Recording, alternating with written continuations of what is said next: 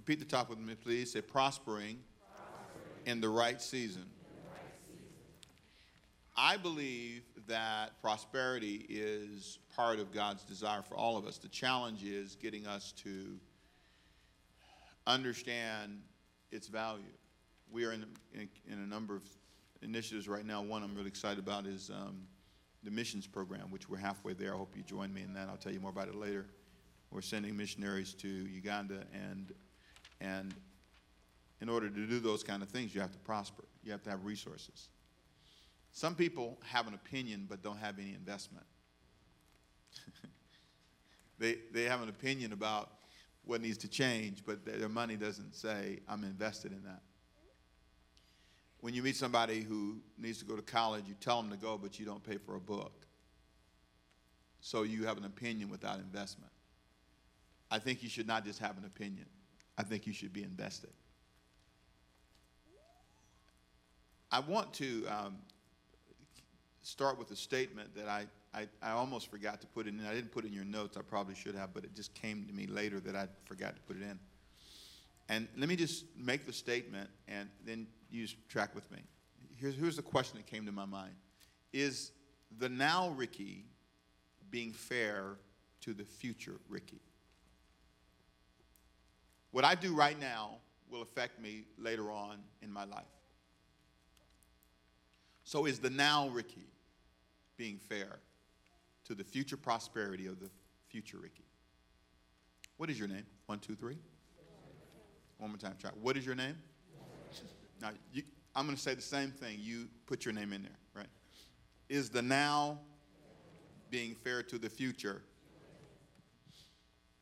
Now, some of us would say no. Because the health choices you're making now will not be fair to you in 20 years. you will be struggling in 20 years.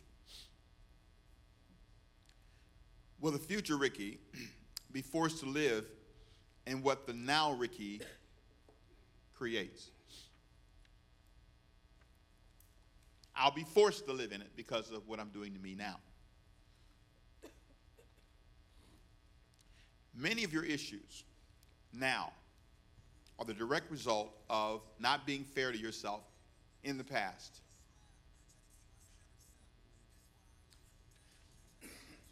Case in point, let's say you are late for an airplane. Get to the airport like I've done. I've missed two in my life. I never will forget Mount Vernon, Ohio, driving up to a small airport, and the plane was taking off and I waved. Had to wait several hours to catch the next plane. I thought I timed it right, but I was wrong.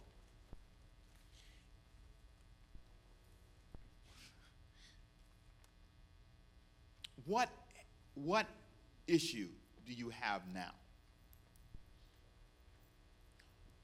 When I stood watching that plane take off, the, the issue was I did not get up early enough, even though I was up, it was an hour and a half drive to the airport. I thought I had it timed right, but I didn't.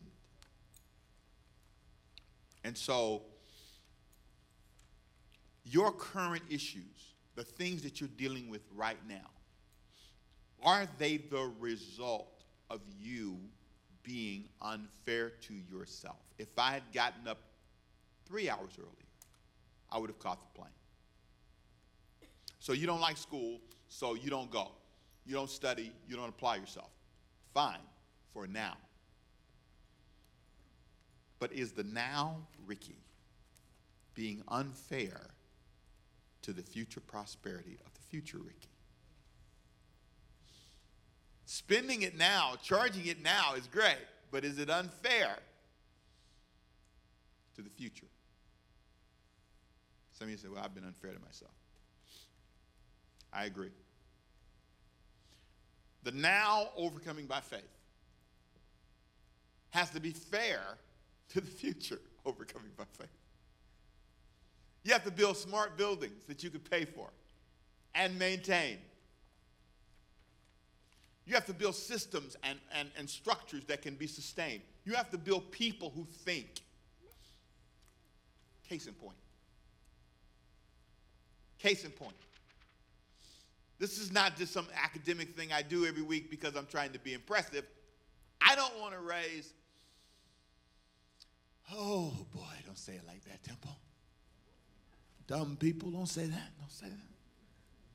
People who can't think, people who can't reason. I don't want to raise a group of people who don't understand how to solve a problem, who are afraid of money, who are afraid of prosperity, who are living off debt, who are in bondage to everybody in every group, running after every fad that comes along. I want to raise a church of people. When you go to a church and you hear a guy preaching, he's off the wall, you say, That is out of the Bible. I don't know where you're getting that from. God bless you.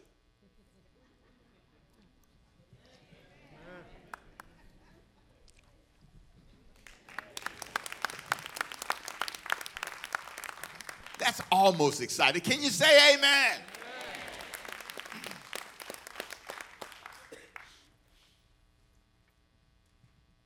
on oh, my daughter when she goes out with people. If he's a fool, I want to say, you a fool.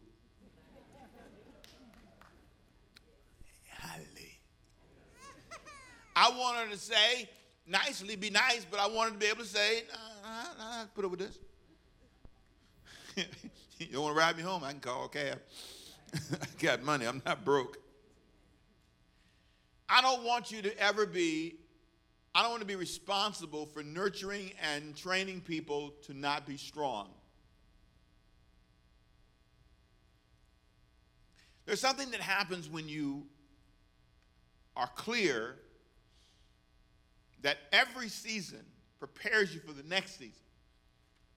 The reason you're so insecure is because somewhere in the past, someone didn't anchor you.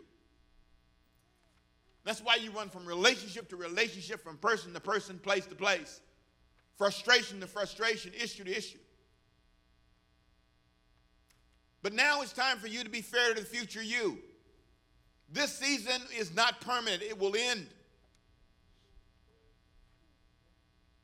What am I doing for the future seasons of my life? You see, I believe there's a season of prosperity and blessing for you. There's a season that God wants to do things in your life, but you've got to catch this. But here's a big question for today. You ready? Today's big question. Would it be wise for God to prosper you in this season of your life? Where you are right now, in your thinking, in your attitude. Should He give you a good man so you can beat him up? Should he give you a good woman? Why should he give you the job with all the money?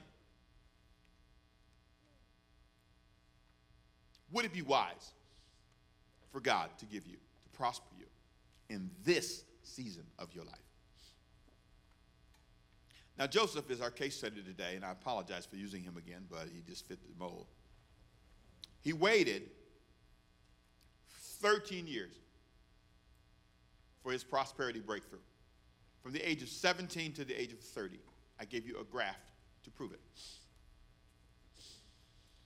From 17 to 30, this guy had a rough road. And uh, what I want to do is read a little bit of his life story. And it's, I had to do this because it just made sense. The only way you're going to get it is you know, it, it, it, you have to read it. And so, in this paragraph I'm going to read to you, there's a lot of ages in here. He was this age, and this happened, and he was that age, and this happened. So you can read it on your own later, but let me just, excuse me, press through here. Joseph lived in a, fa- a, fa- a family full of strife and was eventually sold by his brothers into slavery. At 17, how old was he? He stayed in this season of slavery until he was how old? 30 years old. Think about that. Pause for a minute. Think about that. From 17 to what? 30. When he turned 30 years old, he was brought before Pharaoh to interpret a dream that dealt with seven years of famine and seven years of plenty that were coming in the future. he offers Pharaoh a simple solution that involved saving for the lean years during the prosperous years. He was promoted by Pharaoh to manage the next 14 years. He was a 30 year old man with not just a clear picture of the problem, but a solution to the problem, which meant that Joseph understood not only what he saw, he knew how to fix it. I call it a Joseph's answer. So if my staff brings me an issue, I say, What's your Joseph's answer? Tell me the solution. Show me how to fix this. Marriage not right. What do you do to fix it? What's the answer? Not just the problem. I love that.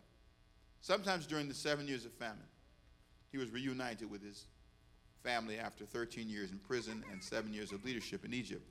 This total season turned out to be 20 years plus. A 20 year plus season of pain and family separation. 20 years. 20 years. 20 years. Imagine that. And you're complaining about how many months? Now, here's the great thought. Why did Joseph not prosper the way he dreamed in the early days of his life? Remember, he's the guy who had the dreams. He wanted, he saw all of his brothers worshiping him and it was working for him. Here's my answer it was not the right season for him and his family to prosper. What Joseph saw in the dream wasn't for today. He was 17, high school senior. God wanted him to wait until he was 30 years old. And his family was facing the seven years of famine. During the famine, they would appreciate his prosperity. Sometimes we only appreciate the good days when the what? Bad days come. So imagine, he's 17 years old. His brothers sell him into slavery. He stays there for 13 years. And then and when he's 30 years old, Pharaoh has a dream. He can't interpret. He calls for Joseph. They, they excuse me, they refer him to Joseph. Joseph comes and interprets the dream. The dream says there's going to be seven years of, fa- of plenty and seven years of famine. Pharaoh is so impressed with his answers that he puts him over Egypt. He's the second in command. And now, somewhere between, in, in the seven years of famine, his brothers come to buy food and don't know it's him. And he meets his brothers, and now the season is over. Now God says it's time. But a lot's happened. A lot of things have happened. He's changed, they've changed, but it was the best season. Here's what I believe God sometimes will hold back your blessing until it's the best time for you. Aren't you glad you didn't get $10 million a year 10 years, 10 years ago, 20 years ago? If you had $10 million 20 years ago, some of you would have done things with it, but now you, you said, no, I'm not going to do all that. I'm not going to do all that. There was a time if you got a, a big check for a million dollars or a hundred thousand, I say numbers just to bother you know. I could say fifty dollars, but I ain't gonna impress you. So imagine if you got a million dollar check ten years ago, you tell everybody, invite your cousins. Now you tell nobody. Just where you going? Someplace. I'll be back in a minute. I'll be back. I'm just going going out to the mall area area in the area of the mall someplace. You've changed. This is a better season for our church. This is a better season for your marriage. This is a better season. You're more aware, you're more in tune. That's why they make you wait to go to college. That's why they, they do all that. They, they want you to work through some seasons. When you stand up and say, I got a master's degree, they know you went through a season. When you say you worked for 15 years on a job, they know. When you say you had a business, they know. And they say you've been married for six years, they all know. Everybody say, oh, we know about that. Boy, you got a long way to go. Wait till you get to 16 years. and the well seems dry again. Don't say 26 years. Lord Jesus, I'm coming up on 36. Amen, brother. 36 years.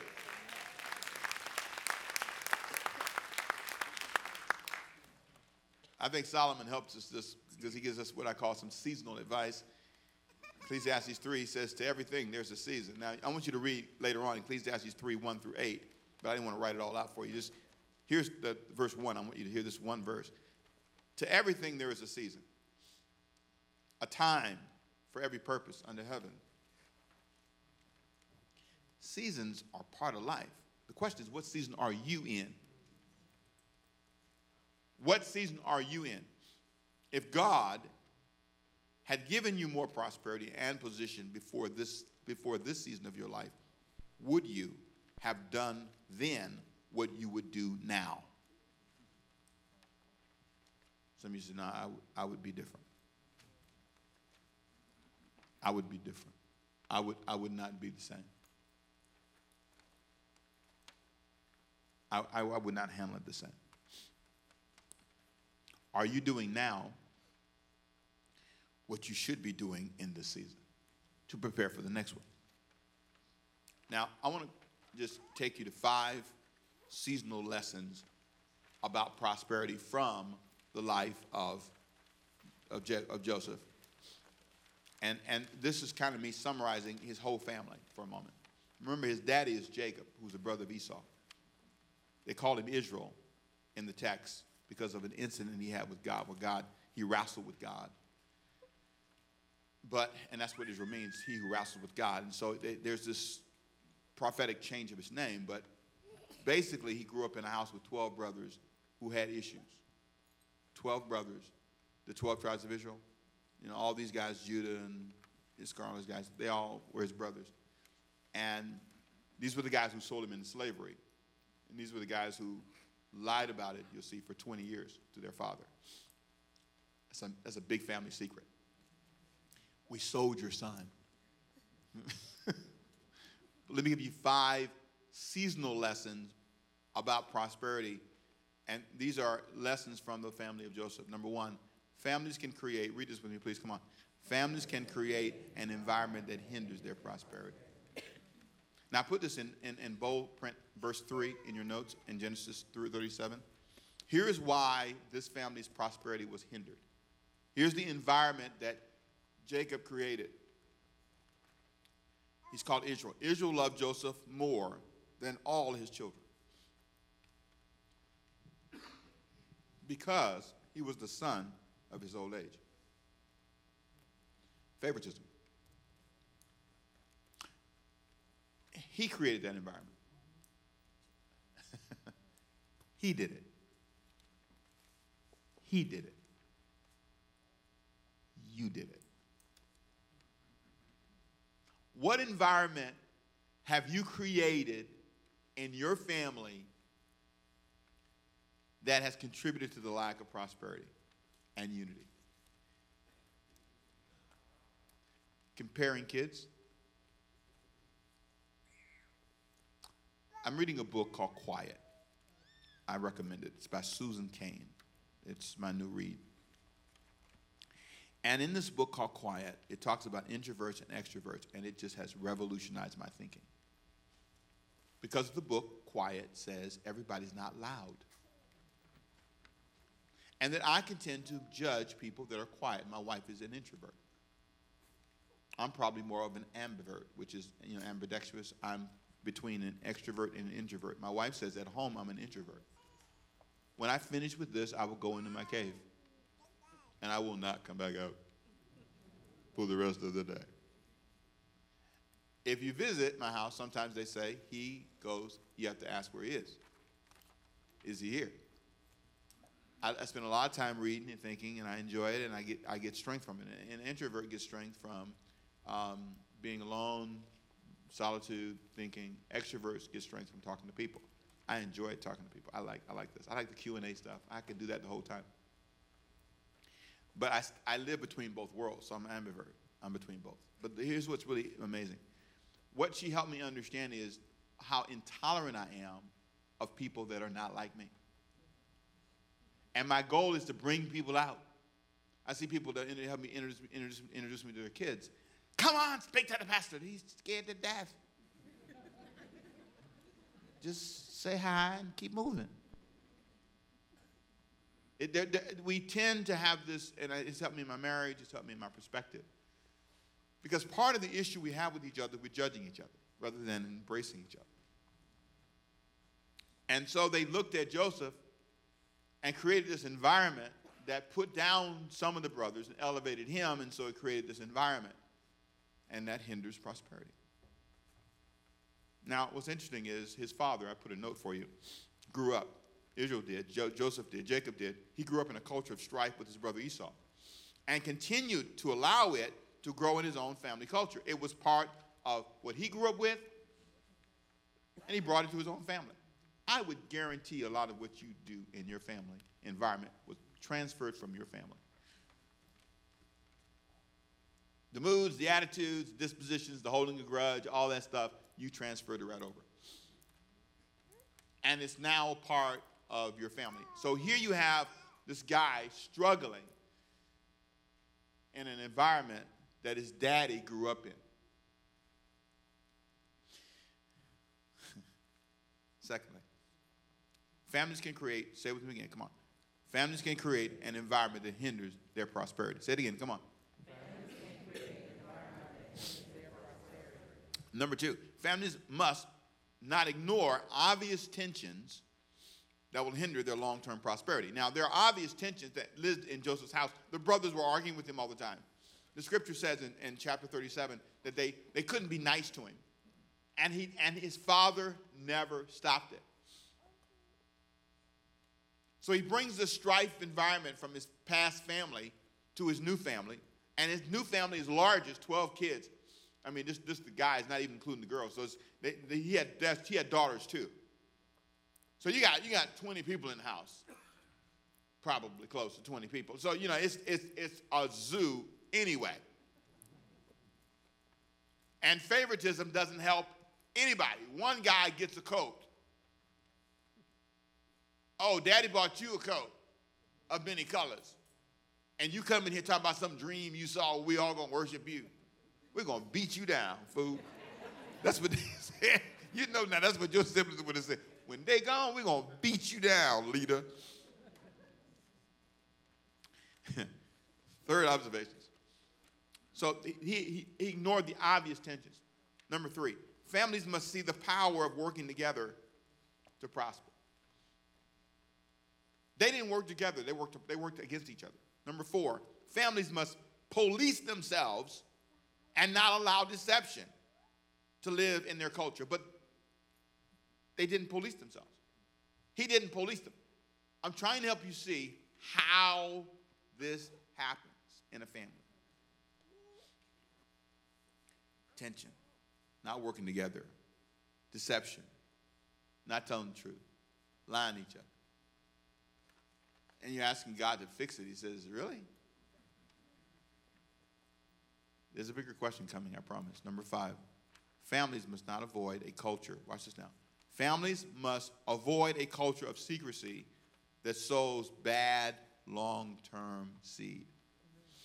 In Genesis 37, 31 through 35, there's a statement made about how these brothers kept, on top of all that I just described, the tension, the strife, they kept a 20 year secret from their dad. Here's what they did. Look at verse, verse 31. So they took Joseph's tunic. This is after they sold him. Chapter 37, verse 31. They took Joseph's tunic, killed the kid of the goats, and dipped the tunic in the blood. So they go out and they kill this animal, right? Then they did take his coat of many colors and dip it, rip it in pieces, and dip it in the animal's blood. Then they sent the tunic of many colors, and they brought it to their father and said, "We found this. Do you have? Do you know whether it's your son's tunic or not, or coat or not?" And he recognized, verse 33, he recognized it and said, It is my son's tunic or coat. A wild beast, this is what the father said, a wild beast has devoured him. Imagine that image in your mind. Without doubt, Joseph is torn in pieces. Imagine that in your mind. Then Jacob, not called Israel this time, Jacob tore his clothes, put sackcloth on his waist, and mourned for his son many days. Verse 35. And all his sons and his daughters arose to comfort him. But he refused to be comforted, and he said, I shall go down to the grave to my son in mourning. Thus his father wept for him. And they did this for 20 years. 20 years.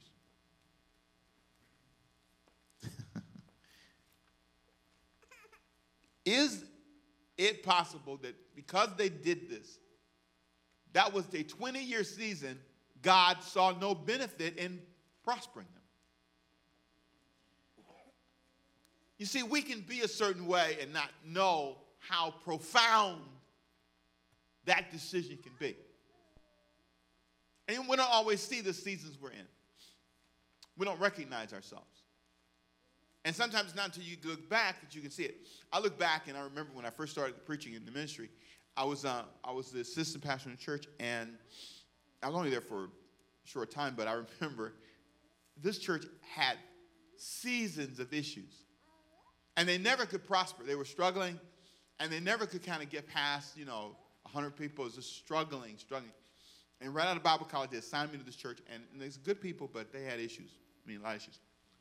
Every week it was a new issue. And, and it's almost like no matter what you did, it, it just it was always something. And if you look at them, you're wondering, why can't they prosper? Why can't they advance? It's because they kept living in these seasons. So one season, excuse me, it was about demons. A group of members went to this prayer breakfast thing, and, uh, and they had um, uh, the, person taught on demons and said, You got 30 demons, and you, I'm sorry, but you, you okay, you got 30 demons, and you got 15, and you know what I mean? And so they came back to the church counting demons. True.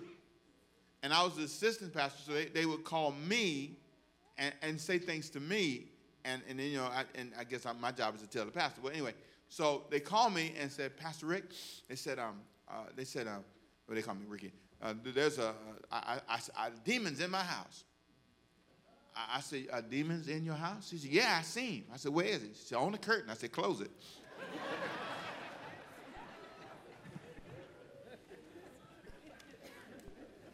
true, story. Another one called me. She said, she said, uh, my husband got a demon. We need counseling. My husband got a demon. I said, how you your husband got a demon? And so I called him in. He came in. He said, Pastor Rick, he said, what happened was I was at breakfast and she looked at me and she said, You got a demon. And you know what he said? I sure do. He said, I was so mad. I screamed at ah, and she ran out the house. Took off, wouldn't go back home. He said, I was so mad. Tell me I got a demon. I said, Yeah, I got one. Last story, same, same, all, one, all this from one prayer breakfast. How many prayer breakfasts did I say? Young girl called me, said she had a demon. Whole family said she got a demon. So she was at the church. Now the pastor lived next door to the church. Where did the pastor live? So I get there, and and so I'm she's sitting like this on the couch, Ah!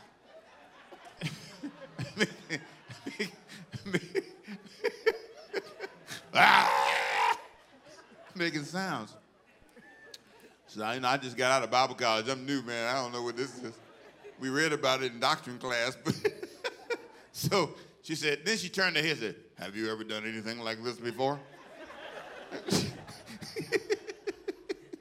she asked me, "Have you ever done I said, You need to stop watching movies.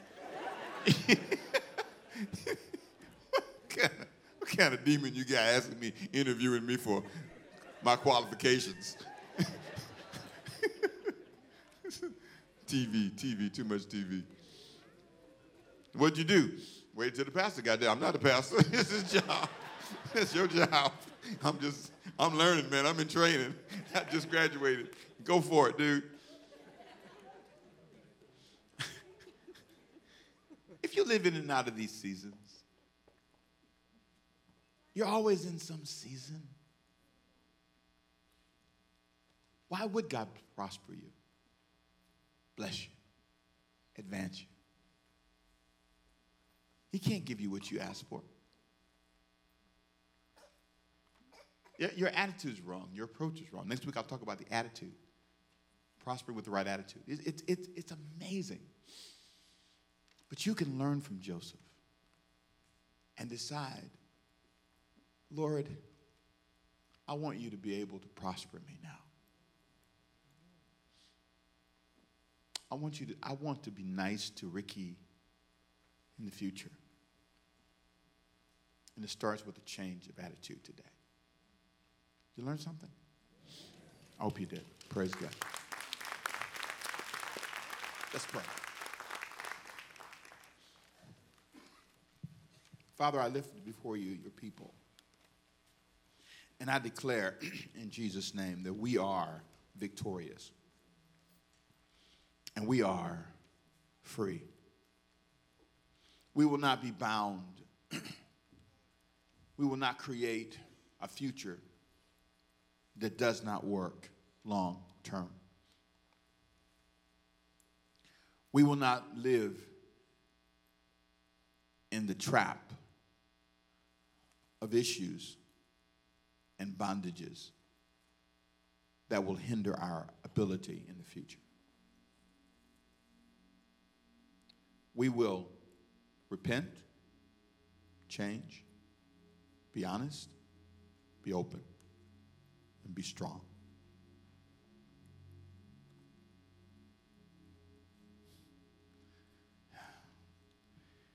Oh man. Can, can you look at me for a second? You know, you know, you know, you know. One, one thing I just, I just want to say it to you because I, I just need to say it is so much pressure. There's so much pressure sometimes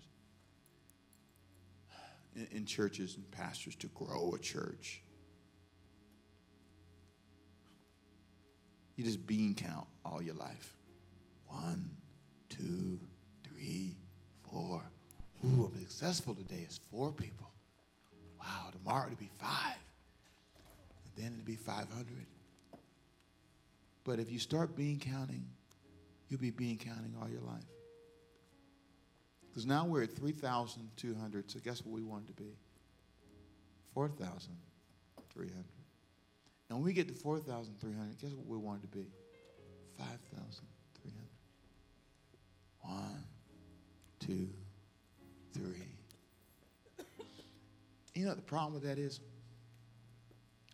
Let's say you get 10,000. Fools.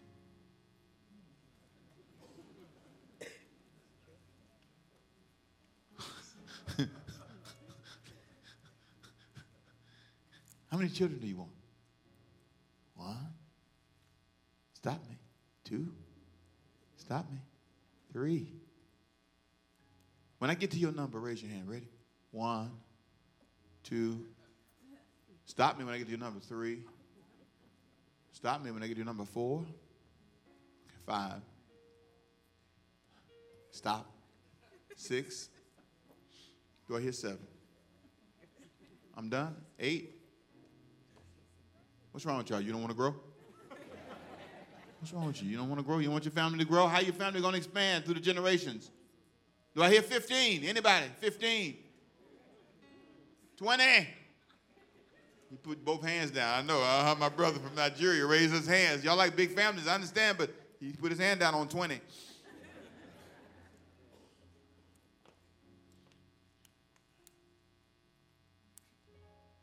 Stop trying to be bigger first. Lord, in this season, help us be stronger first.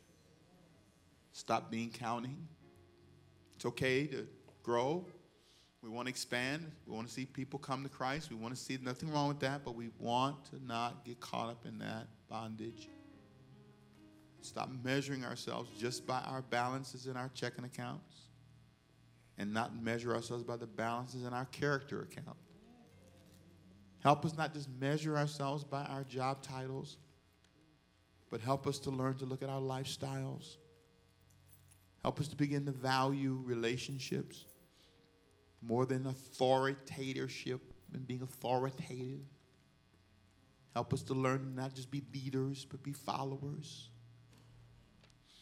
Help us to stop trying to always have the upper hand and sometimes just lend a helping hand. Help us, oh God, to see the bigger picture. Not just giving our kids stuff, but giving them character and time, our presence, not just a house that we never live in or visit, or a car we barely have time to drive because we spend all of our time parking it at work. It lives in our parking lot. It lives in the work parking lot more than, it, than we drive it. Help us not be mean in this season to our future season. Help this church look back and say, we were nice to ourselves. We sowed good seed. We prospered in a healthy way. We didn't just work all the overtime and forgot the values of our children on the way. We're so busy volunteering for all the groups and all the committees and all the things around town, but have no time for ourselves. No time just for us. Lift your hands up high. Forgive us for being mean to ourselves. Forgive us for not caring enough about the basic things in life our health, our mind, our heart. We're so busy trying to get people saved and we're lost ourselves. We've lost ourselves. How, how's our son doing, our children, our grandchildren? When's the last time I visited my kids? When's the last time I called? When's the last time I just stopped? Father, I speak to us today and I declare healing in this room, prosperity beyond money. But I pray for prosperity financially for. They put themselves in the past in so much debt that they were they're mean to themselves. Now they're living in a consequence that they created years ago. But we thank you for forgiving us for being mean to ourselves. And we commit to loving ourselves and then loving our neighbors the way we love ourselves. In Jesus' name. Every hand down. Every head down.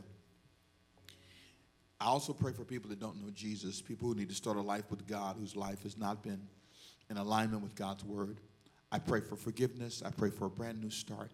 I pray that their life would, they'd start this day with a sense of forgiveness and healing and blessing.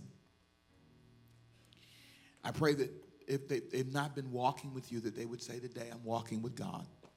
I'm giving my life to Him. If you're here today, and every head bowed, every eyes closed for your privacy, say, Pastor, that prayer is for me.